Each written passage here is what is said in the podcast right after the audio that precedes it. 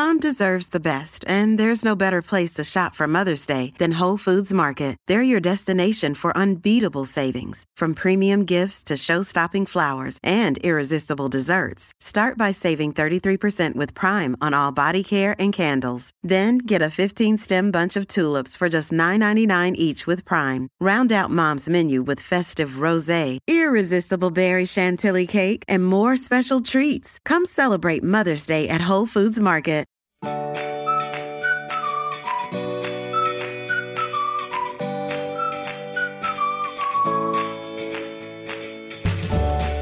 Welcome to another Mother Runner. This is Sarah Bowen Shea, and I'm joined by Adrienne Martini. Welcome, Adrienne.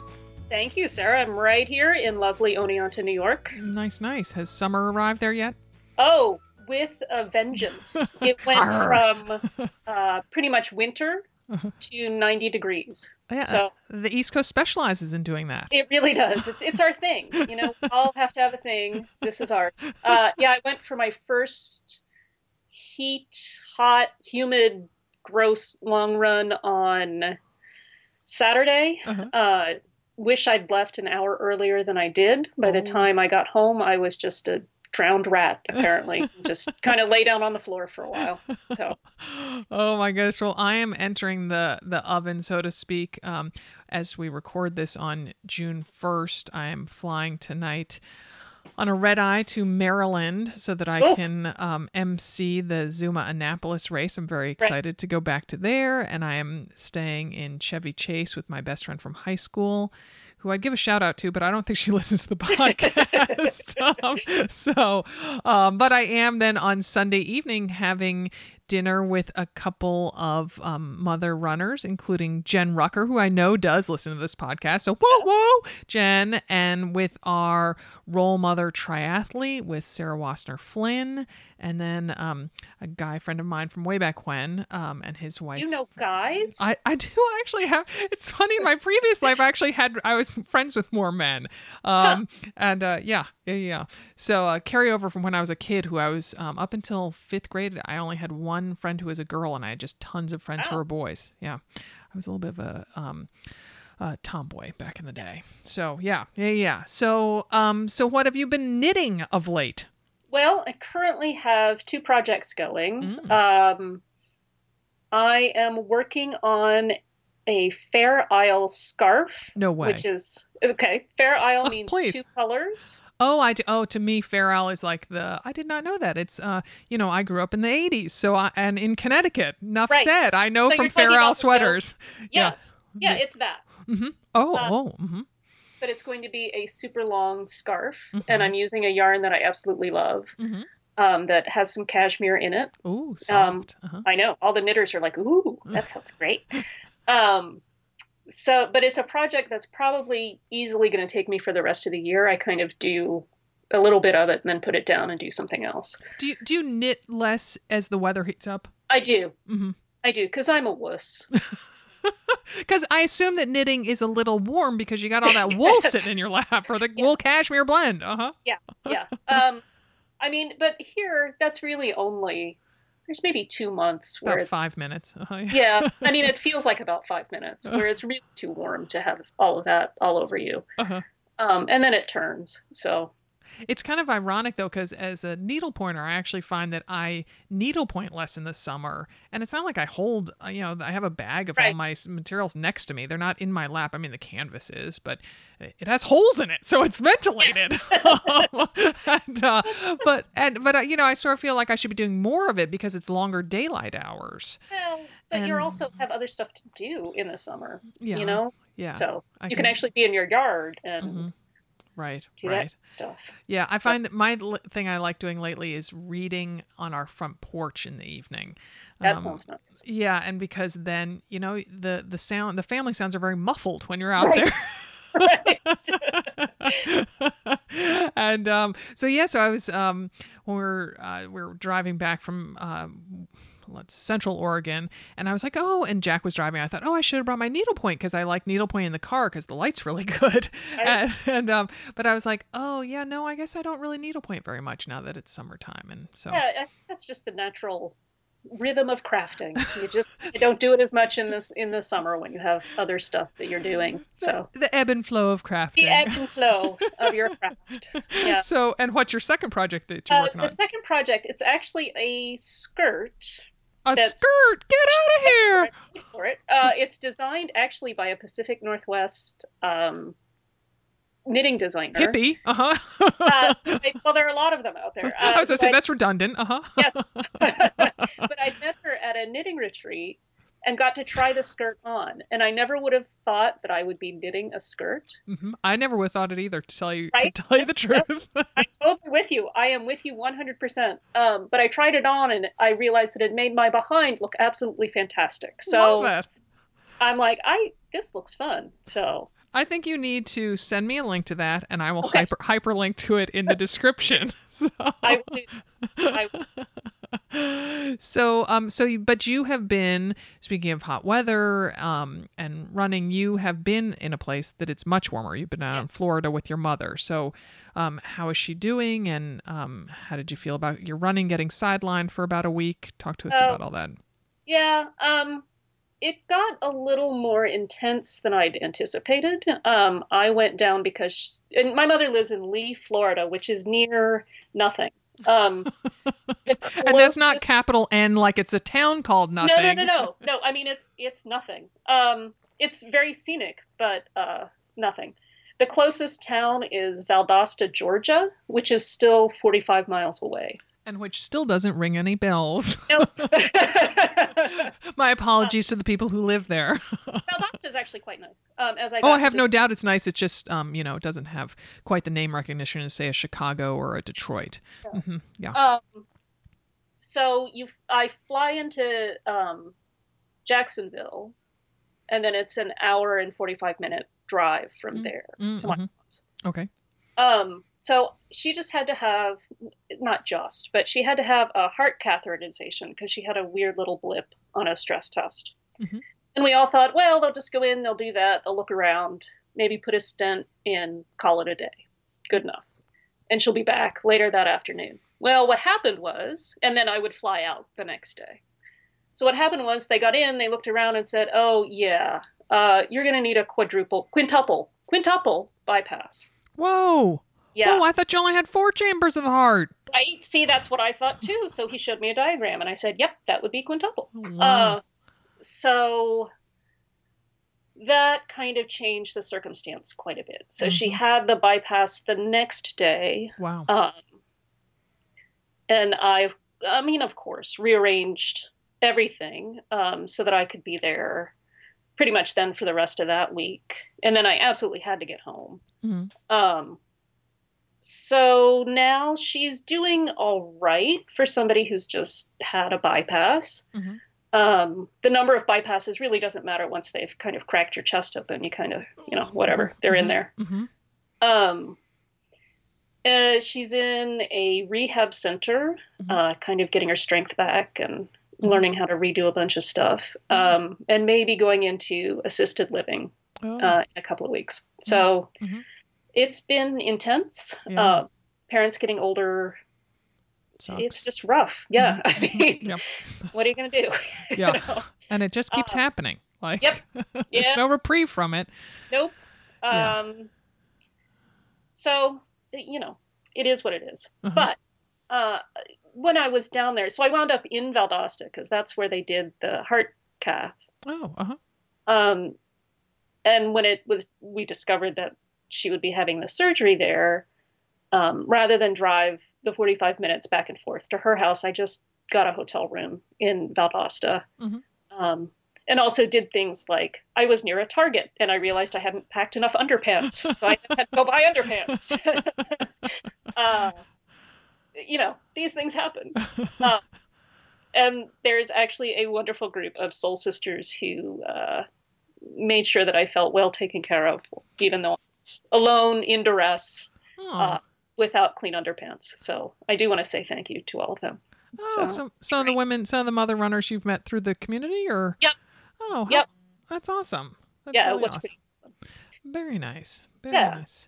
So, you know, we're working through that. But on a happier note, Mhm. I want to know about how your super duper duper long run with your friend Will went. Yes. Speaking of male friends, look at I that. know, right? Suddenly, I sound like a woman who has loads of male friends. oh, mystery. so yes so thanks for asking so will is our to recap to bring back the you know recurring character of will um, so he and i stand corrected he is running his first marathon on his 60th birthday which is the day before father's day so i thought three stars were aligning just two are on the actual day Well, this is no good. yeah, right. Well, Blanton, that's that story's blown. Um, so, but Will lives up in Seattle, and so he's following a train like a mother plan. And I, he sometimes will call or text in a slight bit of a panic about some run that he's nervous about or something. So I was like, "Hey, Will, what?" And we love when Will visits. Just the whole family just loves it. And so he um, journeyed down for the weekend from Seattle, which is a quick three mile, three hour drive. Three miles. It's like three Three miles. I miles, yeah. Did you know they were that close? Um, a three-hour drive, and so he came down on Friday night, and I served us a good pasta dish, and um, and he was very appreciative of that. And so then we set off the next morning and um, followed a course that um is somewhat um part of the Portland Marathon course. And so we were doing we were doing well. And I you know I thought he started out a little fast so I kind of reined him in a little bit on that. And I had told him that we were running his pace. And so then he's at about eight and a half though he had um he was calling it a hamstring feeling like strain in his hamstring he kept pointing sort of toward it looked a little bit like cross between groin and hamstring Right. and so I thought, oh no, no, no, it's just way too early to be having something go wrong. um, and um, I also knew that Jack was going to be out showing houses. He's a real estate agent, and so I thought, oh, the clock's ticking. Like if we're gonna get a ride home, we gotta we gotta make a call on this right now. make it a determination. So we kept going, and just occasionally he'd have to stop to stretch it, and um, uh, so and oh, he really loved the St. John's Bridge, which is the bridge you go across in the Portland Marathon. It was designed by the same architect who designed the Golden Gate Bridge, so it has Okay. very beautiful neoclassical lines, and um, it's not orange; it's kind of a pale bluish greenish color. And so, um, still stretched a couple times, and then he definitely was slowing down, and uh, I have to say, it's unusual to run next to someone different when you're used to running next to a running partner. So I'm Right. very, I didn't realize how much I'm accustomed.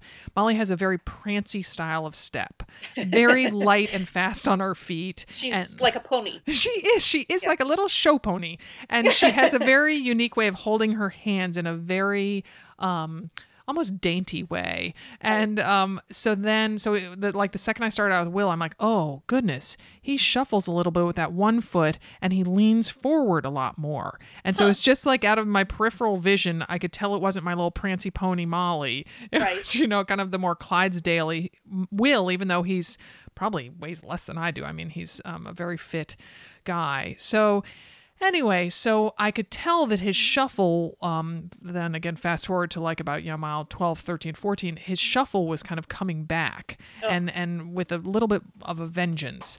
And Right. so I sometimes do these active drills.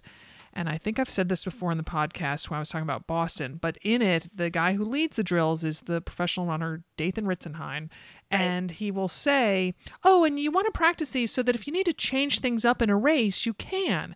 And I always thought, Well, I'm not going to do butt kicks in a race. Like, Right. what's up with that? But what it means is that you break the kinetic chain that you're in, that your body is doing the same motion, and in this case, shuffle, shuffle, shuffle over and over mm-hmm. and over again. And so I'm like, Hey, Will, let's skip and and he was very open to the whole thing. I mean, he really went in with a great attitude, and so we skipped. And when we stopped skipping, and you know, I don't know, maybe we did it for twenty steps, thirty steps. Right. Um, and when we stopped, the shuffle was gone. Huh. And so then a couple miles, you know, a mile or two later, I could hear the shuffle coming back, and I'm like, okay, let's time to skip.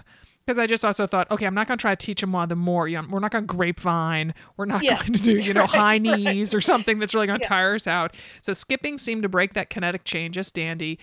And um, so we were probably by about, though, oh, it was very fun at mile 15.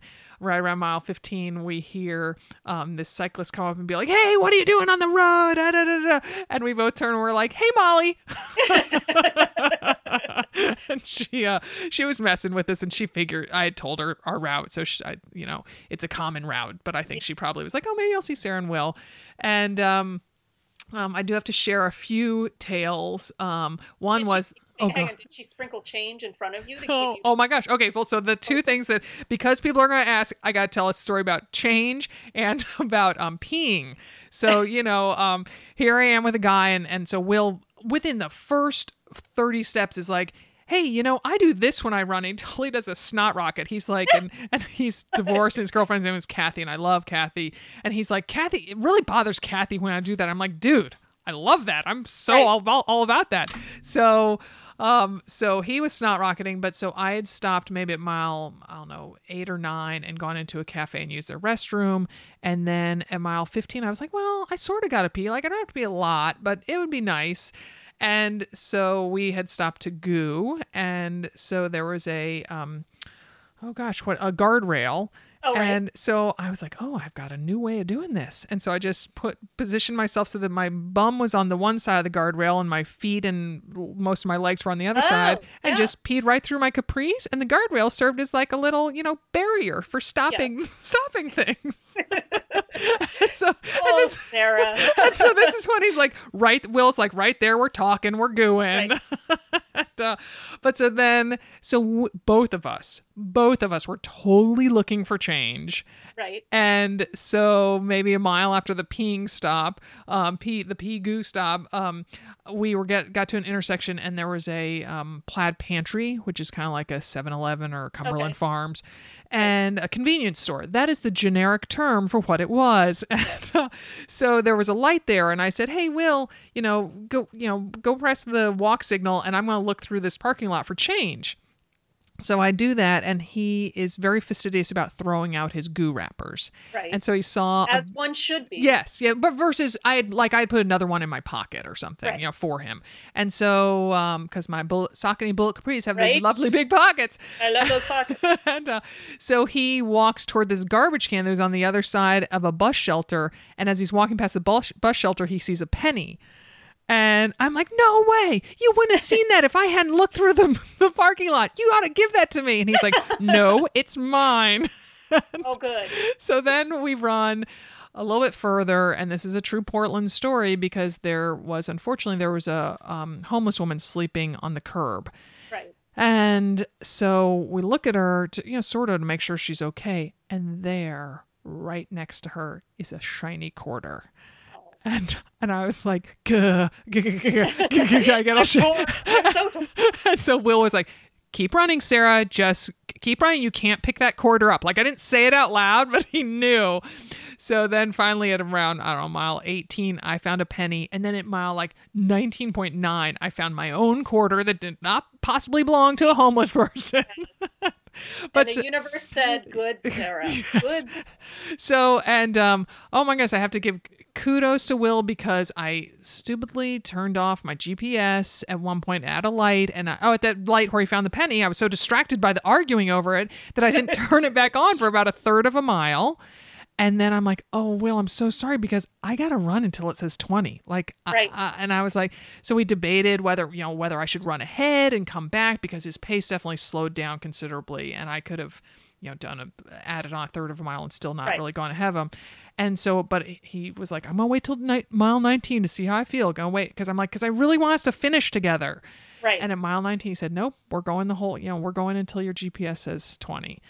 And at, gosh, at like mile like 19.8, I start, or like 19 and three quarters, I'm like, Come on, Will, stay with me, stay with me. Cause by that point, he was anywhere from five steps to half a block behind me. right. And um, I'm like, Come on, stay with me. We're going to finish this thing strong. I was just like saying anything that came into my mind. Exactly. Then Yeah. with like, I don't know, i don't know, 200 meters to go, suddenly a fire gets lit under Will and he takes off and it's on this curve. And I'm like having to sprint to catch up with them. we were just so excited and he was so proud. And I was so proud of him. And we did um, the active drills with the dynamic flexibility before and after. And he was like, the next day, he's like, I feel so good and um and he works with a bunch of runners and one of whom was going to be a pacer for the 315 group in a marathon. So that means that dude can probably run a sub 3 marathon, oh, yeah. right? Yeah, easily. So he runs with all these, you know, people and I talked to him maybe 4 days later. He's like, "I've been telling everybody in my office about the run and how well we did." And so it was it was very rewarding. And what I have learned is when you run at a significantly slower pace than your own, it feels really great. Yeah, yeah, it really does. Yeah, although there aren't many who have slower paces than me, I have done it on occasion. Yeah. right right and i just i mean i was so and it was just so exciting to share it with him and it was a great day for running it was overcast and the rain held off and it was just and i was i was actually feeling peppy the entire way Oh. Um so which maybe makes people want to throw their phone to the ground and Well, step on it Yeah. Oh, yeah. so Um, so when I'm doing my 20 milers in prep for the New York City Marathon, are you going to come out and be peppy? Is that Oh. your uh, is that your plan? uh well i think you might you know bonk me on the head so yes, my, my marathon mantra: shut up, shut up, shut up. Excellent mantra. Oh my gosh. Oh my gosh. Well, there's there's no kind of natural lead in from our conversation about No. 20 milers into our topic. So our show today is about a topic I've wanted to cover for about 2 years, ever since I went on a group run with our second guest, Doa El Hagan. With Doa and our first guest, who is one of the founders of the Muslimas on the Run, we're going to talk about, well, running while Muslim, the practical aspects as well as the societal ones too. But first, we're going to take a break. Please stay with us. Hey, it's Ryan Reynolds, and I'm here with Keith, co star of my upcoming film, If, only in theaters, May 17th. Do you want to tell people the big news? All right, I'll do it. Sign up now and you'll get unlimited for $15 a month in six months of Paramount Plus Essential Plan on us. Mintmobile.com slash switch. Upfront payment of $45 equivalent to $15 per month. Unlimited over 40 gigabytes per month. Face lower speeds. Videos at 480p. Active Mint customers by 531.24 get six months of Paramount Plus Essential Plan. Auto renews after six months. Offer ends May 31st, 2024. Separate Paramount Plus registration required. Terms and conditions apply if rated PG. So, I want to welcome Monica Wallace, who is one of the co founders of a group called Muslimas on the Run, which aims to foster a strong sisterhood of Muslim women through movement. Thank you for joining us, Monica. Thank you for having me. So, first up, please tell us about yourself, such as where you live, how many kids you have, and if you work outside the home other than organizing Muslimas on the Run. Sure. And um, again, thanks for having me on the program. I'm pretty excited to kind of help uh, explain Muslims on a Run organization, but a little bit about myself. I'm actually a mother of three, uh, mother and a wife of three children. Um, I live right outside of Raleigh, North Carolina, in a, in a little town called Cary. Um, so if you're familiar with Duke, UNC, and that big Oh, rivalry, I'm all in the mix of that. um, I'm originally um, from Philadelphia, born and raised, and I relocated here about 10 years ago. Um, and this is where I've made my home. Um, I have two uh, teenagers, um, one that will be graduating from high school next year, and one just starting high school. And then I have an older uh, adult, uh, a son who uh, has struck out on his own. Um, and so I have two kids here in the home. Um, by day, I work actually for a health insurance company working on a lot of managed care, healthcare regulatory policy initiatives. Um, and at night, I'm that mom and you know wife that uh, many of us live those dual lives. Um, but that's that's a little bit about me. Right. So now that we know a little bit about you, can you tell us about your running? When did you start Sure. and why? Absolutely. Um, I began my running journey in 2012, so it's it's a very um, I'm very new. I like to say I'm still new to the whole running world. And prior to that, I, I never ran in high school, or you know, I, I ran around obviously as a kid younger, but I was not um, active in any type of organized sports or just physical activity for most of my life. Um, probably, uh, you know, early 2012, you know, trying to lose weight and trying to really combat the onset of, you know, obesity-related diabetes is what kind of set, me out on the on the pavement. Picking up pounds over the years and not understanding the implications it was having on my health. You know, going to my doctor and, and knowing and being told that I was borderline, you know, um, uh, obese and would have obesity related diabetes if I did not really take charge of my health, sit me out on the pavement. I'm married to a runner, and my husband, when we met, you know, he ran probably about five miles every day, and I always thought he was just crazy. Um, and the idea of the idea of running one mile, let alone five miles, just really, I just didn't think it was it, it, was just the craziest thing in the world. Um, but I really, you know, wanted to see my children grow, um, and I wanted to avoid sticking a needle in, in, in me every day. So I got out on the pavement and I started actually running with an organization called Black Girls Run. Mm-hmm. Um, and it was, you know, kind of other women in my neighborhood um, on the same mission. Um, they have a great motto of the whole no, leave no woman behind. So I felt I didn't feel out of place.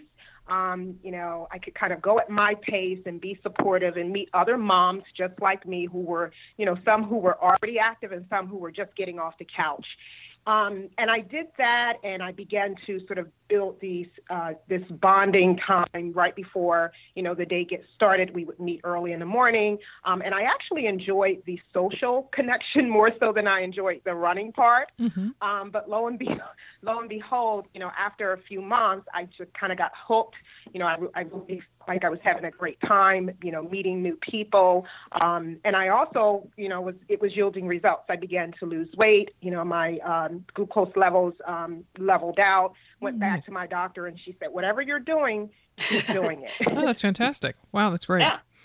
That's awesome. So it's interesting that you bring up um, Black Girls on the Run because I sort of wondered whether Muslimas on the Run was kind of inspired by that, and and um, mm-hmm. if you mm-hmm. could if you could kind of tell us about the the start of it, and uh, we know it was founded sure. less than three years ago there in North Carolina, but it's already expanded to places like Atlanta, Seattle, and Detroit. And and I'm going to just admit up front that, and I'm kind of shamefaced to admit that when I first learned about your group, I thought the word Muslimas was kind of a clever portmanteau of the word Muslim and mama. But then I have, ah. I, I, was like, oh, that's perfect. And then I have um, come to realize it's a word that means a, a female Muslim. So, um, so if yeah. you could, if you could tell us about the the genesis of your of your group. Sure. Um, and you know, Black Girls Run definitely was the inspiration for for starting Muslimas on a Run. Um, being African American myself, that you know, when I joined that group and I began to once I got hooked, and I actually ran my first 10K race at the uh, um, inaugural Black Girls Run 10K that they now have every year um, in Atlanta. That was mm-hmm. my very first organized race event. And of course, I was hooked after that. But one of the things that was so inspiring for me was just not feeling like the odd man out, feeling feeling, you know, part of a larger organization because I saw other people who looked like me. Mm-hmm. Um, in most organized race events, you know, the African American presence, especially before Black Girls Run, was very, you know, few and far between. Right. Mm-hmm. Um, so just seeing other women looking like me really inspired me. And, you know, it wasn't until maybe six months after I did that first race that I began to look for other Muslim women. Mm-hmm. Um, you know, I was, you know, I, I wear the hijab, which is the Muslim um, a specific style of dress that Muslim women wear, where we cover, you know, most of our body. You know, our skin is not exposed, our hair is not exposed. So even though I found sort of my my niche or my home with feeling comfortable not being the only African American, I still felt that I'm alone, and so to speak, because I was the only, you know, Muslim woman that I could visibly, you know, identify with at some of these races. Um, so I, I began just kind of talking to people in my community, other Muslim women who, you know, have the sort of same issues I have. You know, they're busy moms and wives. They may have, you know, health problems that they're, you know, not really being very successful at, at challenging. And I, you know, began to talk to them and say, hey, why don't you come out on a run with me? Or, you know, I joined this organization. And obviously, Muslim women are all races, you know, all ethnicities, ethnicities and backgrounds. Mm-hmm. Um, so we're talking about a large group of people, mm-hmm. but the mm-hmm. one I, common factor was, you know, by and large, you know, the, the dress, the style of dress, as well as you know the the uniqueness um, that sometimes the Muslim woman um, faces certain barriers of just being out in mixed gender events, you know, sort of being out um, among, amongst large crowds and sometimes not feeling comfortable, especially our place in the world with, you know, Islamophobia being um, more prevalent in the past and Muslim women just not really feeling comfortable. So that was a, a lot of the initial reaction that I got from other Muslim women that I talked to, you know, about their uh, hesitancy to joining, you know, some of these uh, race race events or just going out for a jog, in, you know, in our neighborhoods. Um, but I just kept persisting because I knew that um, part of the barrier was just seeing other people like you, just with Black Girls Run. So, you know, I would just say, hey, let's go out and let's go for a walk on the trail. It'll just be me and you. Mm-hmm. And, and then I would take a picture. Mm-hmm. I would take a picture and then I would post that on, you know, my social media account, be it Facebook or Instagram, and just say, hey, you know, me and my friend, we went out for, you know, a, a 30 minute walk today. And just that picture was just so powerful at seeing someone else like you. Mm. Um, and it began to catch on. So week after week, um, I would, you know, continue to meet with my run partners, and I would invite, you know, a Muslim woman, an, a, another Muslim woman, and then the next thing you know, more and more women began to come out. Um, the organization itself kind of started um, by happenstance. So I, my intent wasn't to go out and create a, a different group um, or create a running organization, but just seeing it grow and seeing how many people just needed that motivation or that inspiration to get out there. And as you know, with social media, you can reach the world. Mm-hmm. Um, so I began to get, you know, comments or inbox from people in other locations, you know, as you mentioned in Detroit or in DC or in Seattle, and say, hey, well, I'm here, I'm running all alone, you know, I need that type of support too. And so I decided, let's go ahead and create sort of this, you know, a group that where we can give each other virtual inspiration. Um, in some cases, we have clusters of Muslim women in, in large metropolitan areas like a Dearborn or Philadelphia. Mm-hmm. In other cases, you may be in Norman, Oklahoma, and you're the only one like you. So I created the group just as an inspiration to give that those lone runners um, or you know small communities some support, virtual support, and then you know it just get, continued to grow um, into a point where me and my other two co-founders felt that we should really probably you know create a group um, and and make sure that we're supporting the the women um, in the best way that we can. Nice. So, in terms of that support, kind of on a practical level, do you all go on group runs? Is it Mm-hmm. Um, is there something that all the chapters have in common? Sure. So all of the chapters, we we we definitely try to get together on a weekly basis and ha- and go on group runs. Um, I would say here in the in the Raleigh Durham area where the Muslims on a Run started, uh, we do that probably. We we are fairly consistent with doing that on a weekly basis. In other areas, it may be um, less frequent. Um, it may be on a monthly basis, and it's not always centered around running. Um, we have our group in Baltimore where they they actually get together and they go they do a group workout. Sometimes that workout is walking or running. Sometimes that workout may be Zumba or something you know that, that you know that meets the needs of those uh, women in that area. Um, in all of our chapter areas, you know, we establish, you know, weekly um, or, or, monthly group activities where the local folks can take part of that. We also try to annually get together um, and do a national meetup, mm-hmm. and that's just to get kind of give support to those folks that may, you know, they may be an area where there isn't a local chapter, but they still feel the connected, you know, the connection to Muslims on a Run. They they feel the camaraderie, you know, that we we hand out over social media. Uh, we try to kind of publish a race calendar. So for all, a lot of our runners that travel, such as myself. I travel a lot for races, so when I'm coming into a new city, we'll arrange meet, you know, meetups um, so that the women in that local area can at least meet with some of the members of Muslims on a run and get a group running together. Um, but our national annual meetup is always great. It's a blast because it mm-hmm. allows people to kind of, you know, really feel that interconnectedness with the group. Um, and it's obviously fun traveling to different places and meeting different right. people and then just hearing a little bit more about, you know, what may be their struggles in their local community, which may be different, you know, depending on where you're at. Mm-hmm. Mm-hmm. That's awesome. So on the Muslima's website, the two rules of um, kind of group interactions are everyone is expected to participate and uphold a positive attitude, which is mm-hmm. a great rule for work or family life. But talk to us about how that directive fits into the sisterhood goal of your group. Sure. And I think when we talked about my, my co founders, um, Rachel Dan, um, who's still very active with the group, and another co founder, Darietta Lee, who's since retired from the, the leadership role of the group, we, you know, we talked long and hard about when we decided to formalize the group. I, don't think I mentioned, but we have been running together, a small group of us, maybe 10 to 15 of us women, um, for pro- probably about a year mm-hmm. before we decided to formalize the group.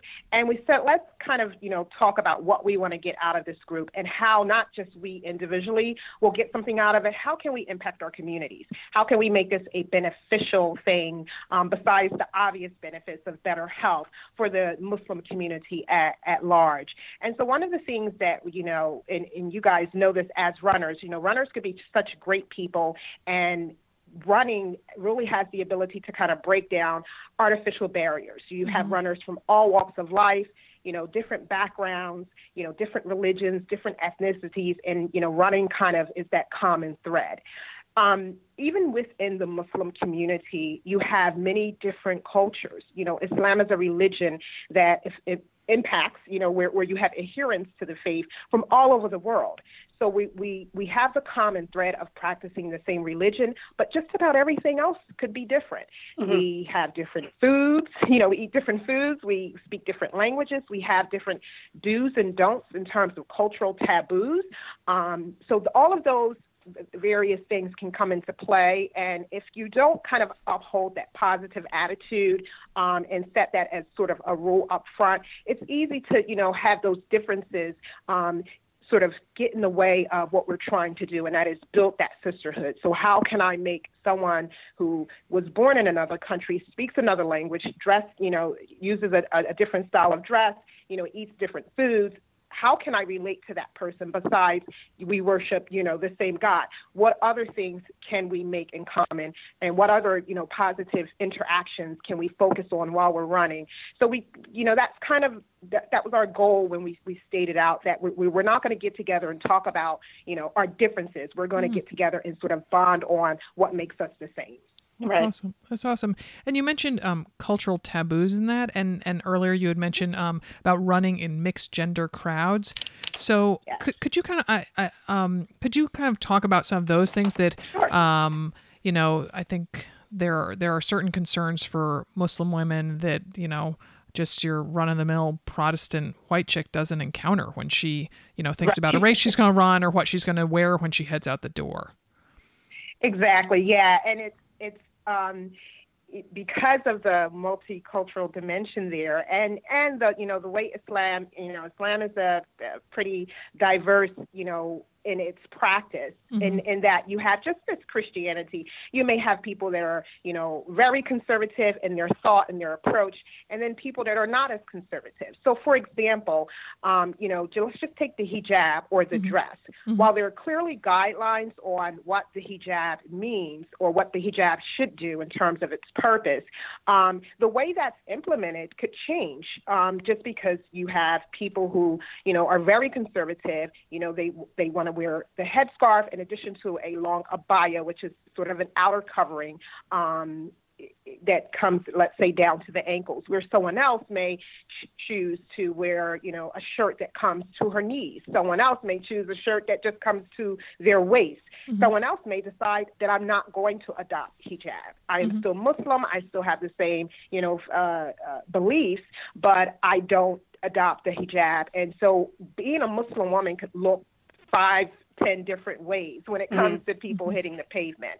Um, so, and in, so that's one aspect. The other aspect, as you pointed out, um, mixed gender events. You know, a lot of Muslim women who have adopted a very conservative um, approach to how they interact with the general public um, may not feel comfortable in a, a, a gathering where you know they're running, you know they're you know right neck and neck or hand in hand or not hand in hand, but you know mm-hmm. elbow with mm-hmm. uh, with men, mm-hmm. um, and that is you know perfectly fine, but everyone doesn't have that same um, sort of approach.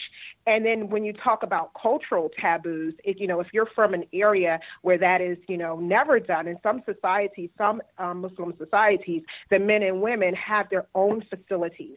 Mm-hmm. You know, you can go to I uh, traveled to the UAE, United mm-hmm. Arab Emirates, and their facilities for for women are just awesome. You know, for every, you know, lifetime fitness, you know, you have a woman's side, you have a men's side. So you I can abandon my dress because there are only other women around. Mm. I can feel comfortable. I can run on a treadmill. I can do head flips. But in our society, you don't have that yeah. you don't have that separation. So I may not feel comfortable coming from an area where I can kind of be totally free and fancy. And then now I have to worry about, you know, being in a crowd with men and not feeling as comfortable because I'm, I'm you know, I've adopted a more modest way of living. Um, so those are the type of, you know, things that do come into play. And I'm, I'm hoping Muslims on a Run can be just a unifying factor and understand there's a place for everyone in this organization. There's a place for someone who feels, you know, very uncomfortable and um, wants to, you know, kind of stick to a more conservative way. And, and we, we actually sometimes target women only races for that. Mm-hmm. Um, and then there's a place in our organization for people who, hey, I don't care. My teammate, he's a guy, I'm high fiving, we're running hand in hand, and, you know, we're just having a ball. So we're not here to really guide people spiritually ab- about their personal choices. We're here to help them enhance you know their, you know their lifestyles uh, without um, any discomfort um, that they would otherwise have in other settings.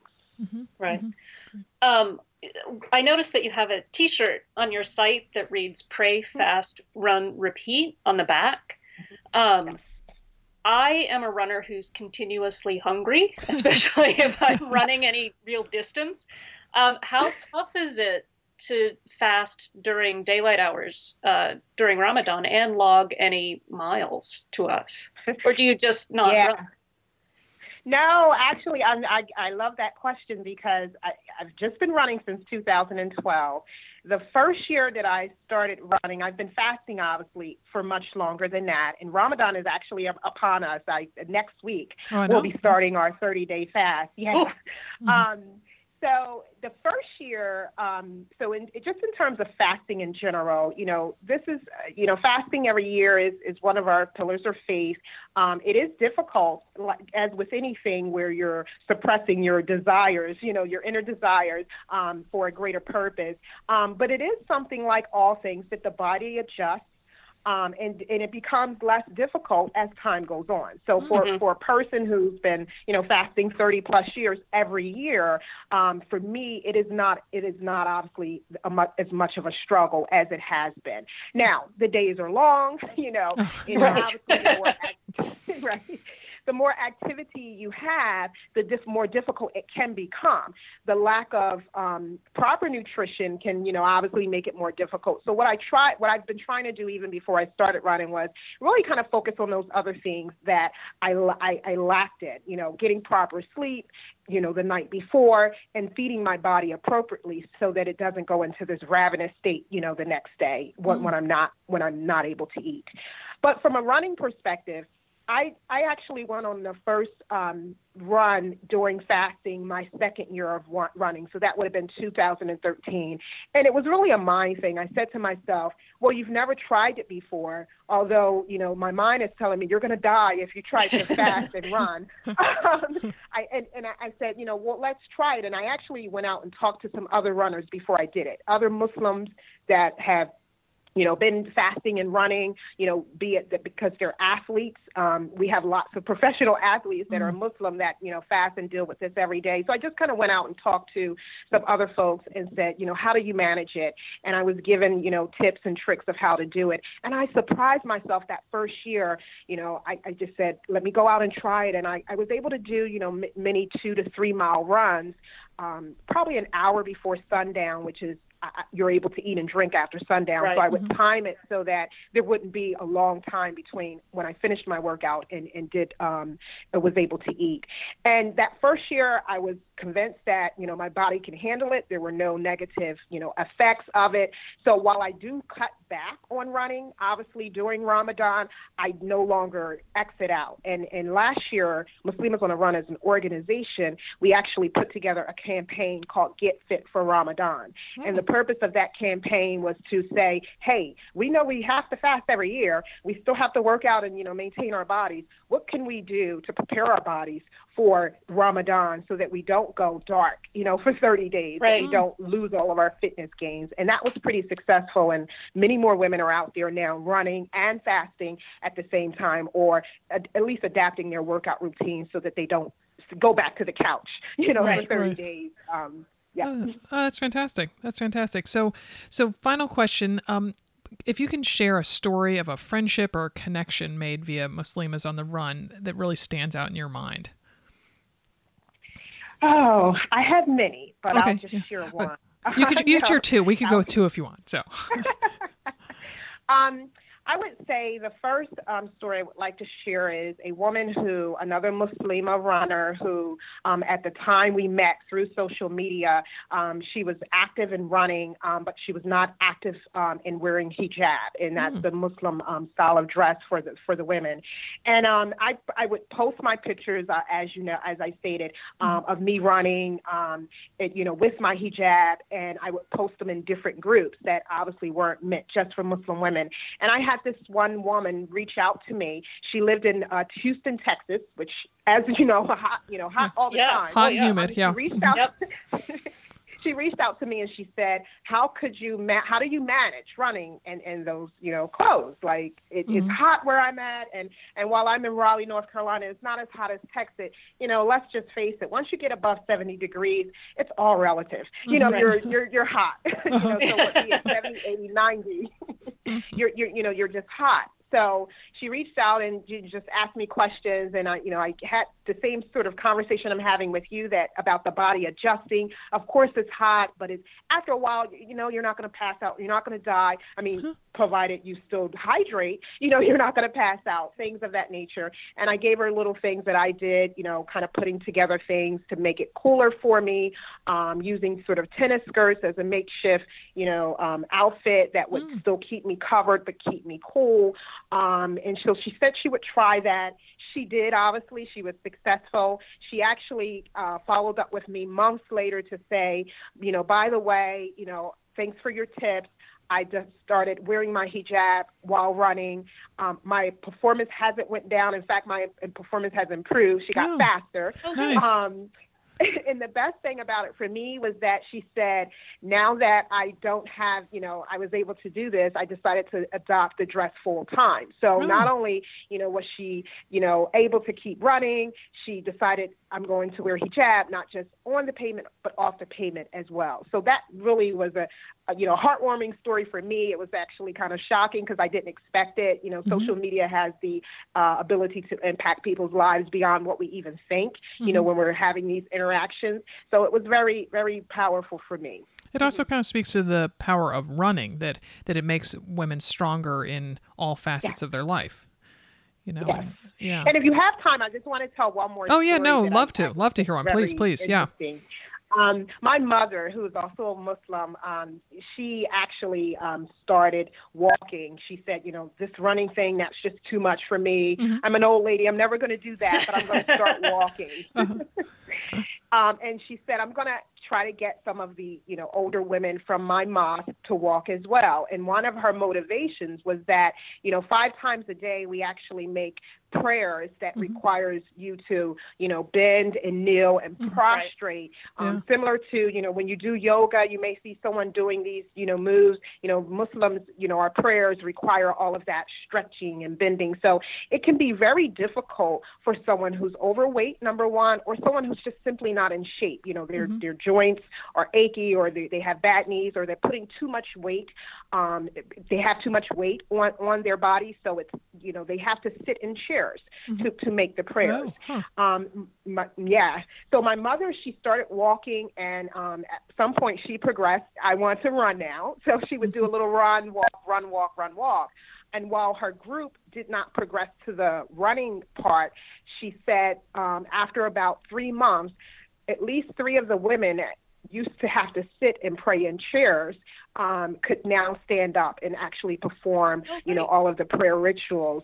So, and that was, and when she told me that, I said, and she she actually said to me, "Keep doing what you're doing, mm-hmm. um, because it's really making a difference." And I never thought I would hear that coming from my mother's, you know, mouth, who would say, "Would you stop running? You know, all these miles, you're going to kill yourself." so that was very incredibly powerful, um, and very, and that was when I realized the power that you know something like Muslims on a Run can have, not just from a health perspective, but from a spiritual perspective. It can really enhance lives on on multiple levels. So mm-hmm. I was very proud at that time. Oh, that's wonderful. That's wonderful. Well, thank you so much for joining us, Monica. We really, um, it was enlightening and very interesting. Thank you. Thank you for having me.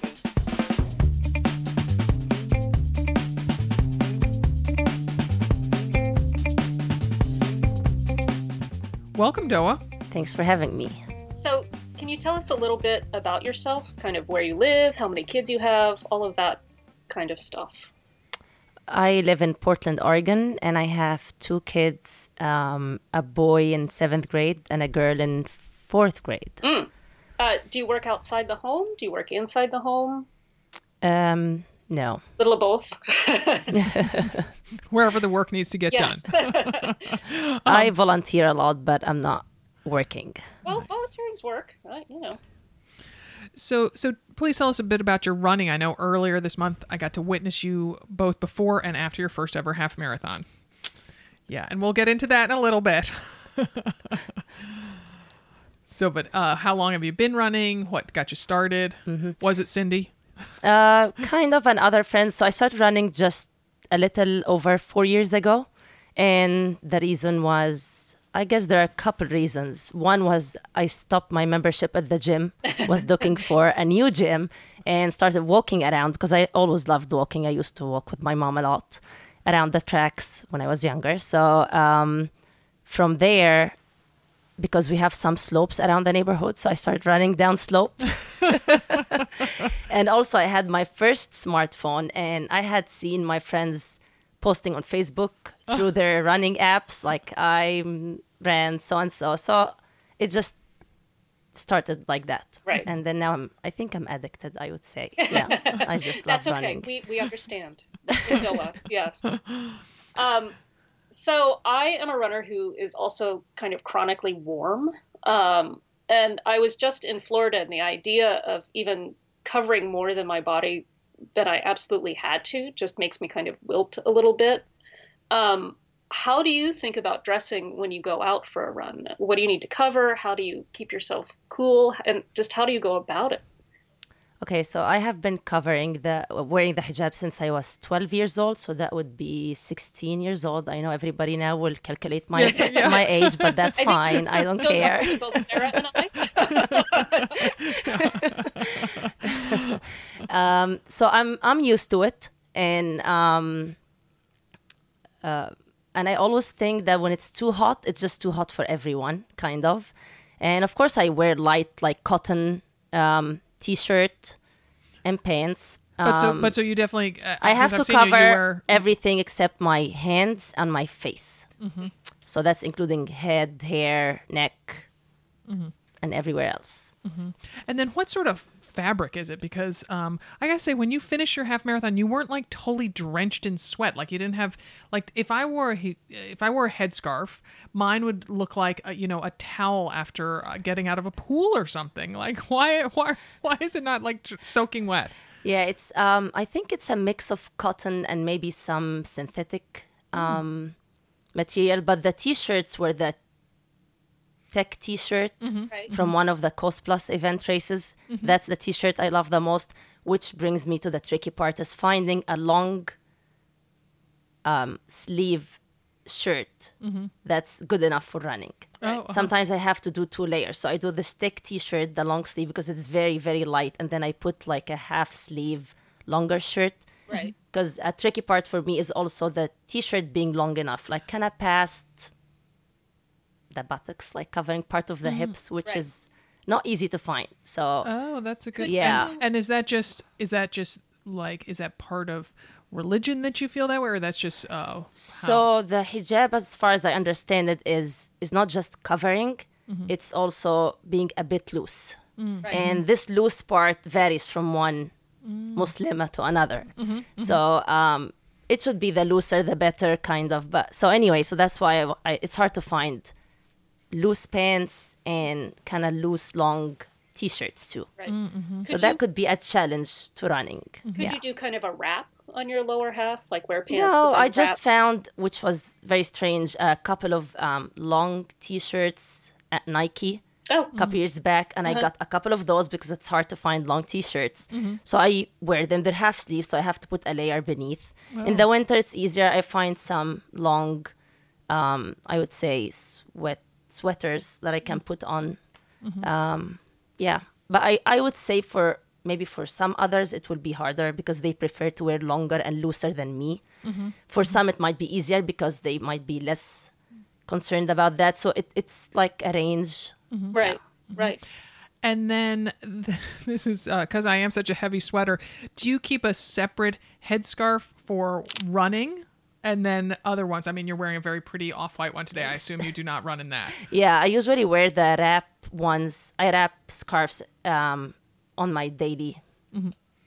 Yeah, every day. But with running, I have sort of like like a one piece that you wear, like it's easy and breathable, so it's different. Yeah, I wear different Yeah, it almost seems like a, a buff or like uh not Kind a not a like a loose balaclava or something like that that covers your head. It def it definitely looked. Um, it's not as fashionable. As and you you're don't wearing need now. like any pins or anything. Right. It's just you just wear it and yeah. And you're it's done. like elastic so it stays. Yeah. But you still haven't got to the part about why you weren't sweating like a. You know, Uh, yeah, I know. I'm not sure if it's part of it's just getting used to it. I really don't know biologically what's what's the reason. um, and since since we are talking about your race, tell us about how that went and um and you know uh, spoiler alert you did have you were seen by medic afterwards because it was such a hot I know. sunny day i mean i was working a booth there and it was tough just being in the booth Yeah, and so um do you feel any of that was because of being all covered up or that was just uh, it was warm, and although I lived in warmer places around the world, but I don't know why running in the warm weather isn't for me. It seems so. I ran 12 miles a couple weeks before my half, and I was totally fine. I didn't even had a sip of water, but it was earlier in the morning, so it was cooler. So uh, I would say maybe the weather. Uh, I don't. Um, I can't tell if it's the way I'm dressed or not because Sure. I haven't tried the other way around. But I don't think that's the major part. I think Mm. maybe I didn't hydrate enough a couple days before. Maybe just the yeah, maybe just the heat. Yeah because i mean And also I pushed the pace, so I think the combination of the heat and pushing the pace on the race day, yeah, got me. Yeah. And so I think next time I have to just be more cautious with hydrating, not just the day before, maybe three to four days before. Mm-hmm. Watch what I eat. So and actually maybe refueling along the race because I don't do Oh. that. So I should start training for that. I know you indicated that you didn't take anything in. Is Yeah, it? Yeah, I'm gonna have I to. sh- learned, I'm gonna like, have to the- shake a finger at you, basically. yeah. I learned like beyond, uh, I would say 90 minutes of running, you definitely have to eat put something. in. Yeah. Yeah. mhm, We Yeah. might even say past 75 minutes. Uh-huh. Yeah. Yeah. Yeah. Yeah. Where some of us who are a little bit larger need a little bit more. Yeah. So, well, good lessons learned then. And, Yeah, And for then, sure. I mean, you you sat in the shade, and we got you something to drink, and it wasn't like you had an IV in your arm or anything Yeah, like that. I was fine like 15 minutes later, but thanks for hosting me in your booth. I felt like an intruder. No, Sorry. no, no, no, no. I was pleased to be a part of it. Um, so then, do you have another race on your horizon? Uh, not yet. I think it's going to be another half where I don't feel so bad afterwards. but we'll target a fall, wintry one for sure. Yeah, yeah. We have a few of those. It might be a little cloudy, a little rainy. You can deal with that. Yeah. yeah, yeah, yeah. Um, so after I first met you, I just kept thinking about how tough it must be to be observant during the month long observance of Ramadan and to continue running somewhat regularly. So um, we talked about this with our previous guests, but um, you know, tell us what practices you follow during Ramadan, like fasting, and how it affects your exercise. Okay. So fasting is basically you don't eat or drink from dawn, which is at this time of the year it's like 3:30 a.m. Uh, well, that's the thing here in Portland. I feel like we're almost in Alaska in terms of how light Yeah, it is. exactly. And then all the way to the sunset, which is around nine. So that's exactly around 17 and a half hours. No, but who's counting, right? Right. Doa, I know. come on. and and yeah, we don't drink even water because this is the question we always get. Not even water, yeah, not even water. Wow. So it's it get it, it's a lunar calendar, so it shifts ten days earlier every year. So Oh. at, Oh, like in third, I mean in ten years, it will be I would say. I have uh, three four months earlier, so that's Oh. gonna push it to the winter. So in the winter, it's very easy. Oh, sure, because you wake up and have only a little bit of an early breakfast, and then Mm-hmm. the dawn starts, and then you even have to eat before dinner time, which Mm-hmm. is four thirty. So it's easy, perfect. Uh-huh. But then in the summer, it's just very long. Yeah. So I stopped running Oh, you do. honestly in Ramadan. Yeah. Um, I basically stop exercising, but I just practice my life. So I run errands and I mm-hmm. drop the kids and I work around the home. So, mm-hmm. but I don't precisely exercise. Mm-hmm. This year I'm trying something different. I'll try just walking. Oh, uh huh. But then the past four years, as I said, it's just completely stopped running, and then I gear up again after Ramadan. So yeah, take it easy, just go for a mile or two, and then go from there. But then I think by like I would say, um, a month or two later, I'm back on track. So it doesn't take too long. Yeah. Um, so you live in Portland, which is a pretty progressive place. Yeah. Um, but even there, have you felt any anti-Muslim sentiment or heard any uh, unfortunate comments while you've been out running, or do you avoid certain areas when you're out? So honestly, I haven't experienced anything, and I'm not sure if it's. I, I'm sure Portland has to do with it, but maybe also the neighborhood that I live in. I actually get the opposite. I always get compliments because I might. Uh, I'm not sure if there are other hijabis running in my neighborhood. There are many who walk, but I get actually like I, because I stand out, so I get strangers sometimes, like the bank teller or Right. someone I haven't Oh. met before. Oh, are you the lady who runs a- along Saltzman all the time? I'm sure people listening now are like, oh, that's her. yeah. so, um, but then when I went to the coast, like in this I, I, Newport last summer, nothing happened. I just avoided. Like I was like, I, I had to think twice before heading out to run. I said, um, I don't think so. I don't think anybody knows me here. So I was worried. And uh, I get sometimes uh, when um, hate statements are on the rise. I get some advice from friends. Are you sure you want to run alone? I mean, in the street. I was like, no, I think we're fine in this neighborhood. So, yeah, but I'm not sure. Maybe in other places around the states, it's not as easy for other Muslims. Yeah. Oh, that's too bad. Yeah, yeah. So, but I mean, like when you run along the waterfront or something, it's totally fine. Yeah. Exactly. So Monica was saying that some of the Muslimas are uh, stay away from mixed gender races. Was that the reason why you, the race you ran was a women's race? Is that why you chose it or no? Oh no, I ran um, the Coast Plus event Oh, uh, since it started, and it's a mixed race, so I'm fine with that. Okay. But I can't speak of all Muslim Right. women, of course, or all Muslimas. But we would like you to. So if you could really generalize. No, I'm kidding. I'm totally kidding. Yeah. So, and are there any other restrictions that we're sort of not thinking of or missing out on? Uh, I don't think so. I think it comes to maybe preference, but I have many of my friends, they're not runners yet. Some just started jogging a little bit. Maybe they're on their way to be runners, but they they walk and they join me on Coast Plus. We have a team of around 30 last year. Hopefully it will get bigger this year. Um, we're supporting Islamic Relief USA, uh, which helps in the States and outside with disasters and stuff. So, um, yeah, they they walk in the race and it's a mixed gender race and they're fine. Yeah. So, what advice do you give to any Muslim woman who might be listening to, you know, about thinking about taking up running? um, it's great. Go out and run. Yeah, I think it's yeah. I think there are more Muslims who run now, so it's yeah, and hopefully this will maybe push the sports um, wear companies to Oh, right. Right. start like making things that more suitable for us. Uh huh. Yeah. Yeah. Yeah. And are there any kind of pro Muslimas that you look toward for like, I mean, Monica was saying that she sort of talked to some of them and asked what they were doing or looked up online what they were doing for Ramadan. I mean, is there any, I mean, I think everybody gets really excited when they see someone in the Olympics, say, who's, you know, wearing a headscarf or that sort of thing. I mean, do, do you feel like do you relate to them or just like hmm, whatever? Oh no, I feel I feel good, of course. Yeah, mm-hmm. when I see others. Mm-hmm. Mm-hmm. Well, great. Well, thank you so much for joining us. Thanks for having me.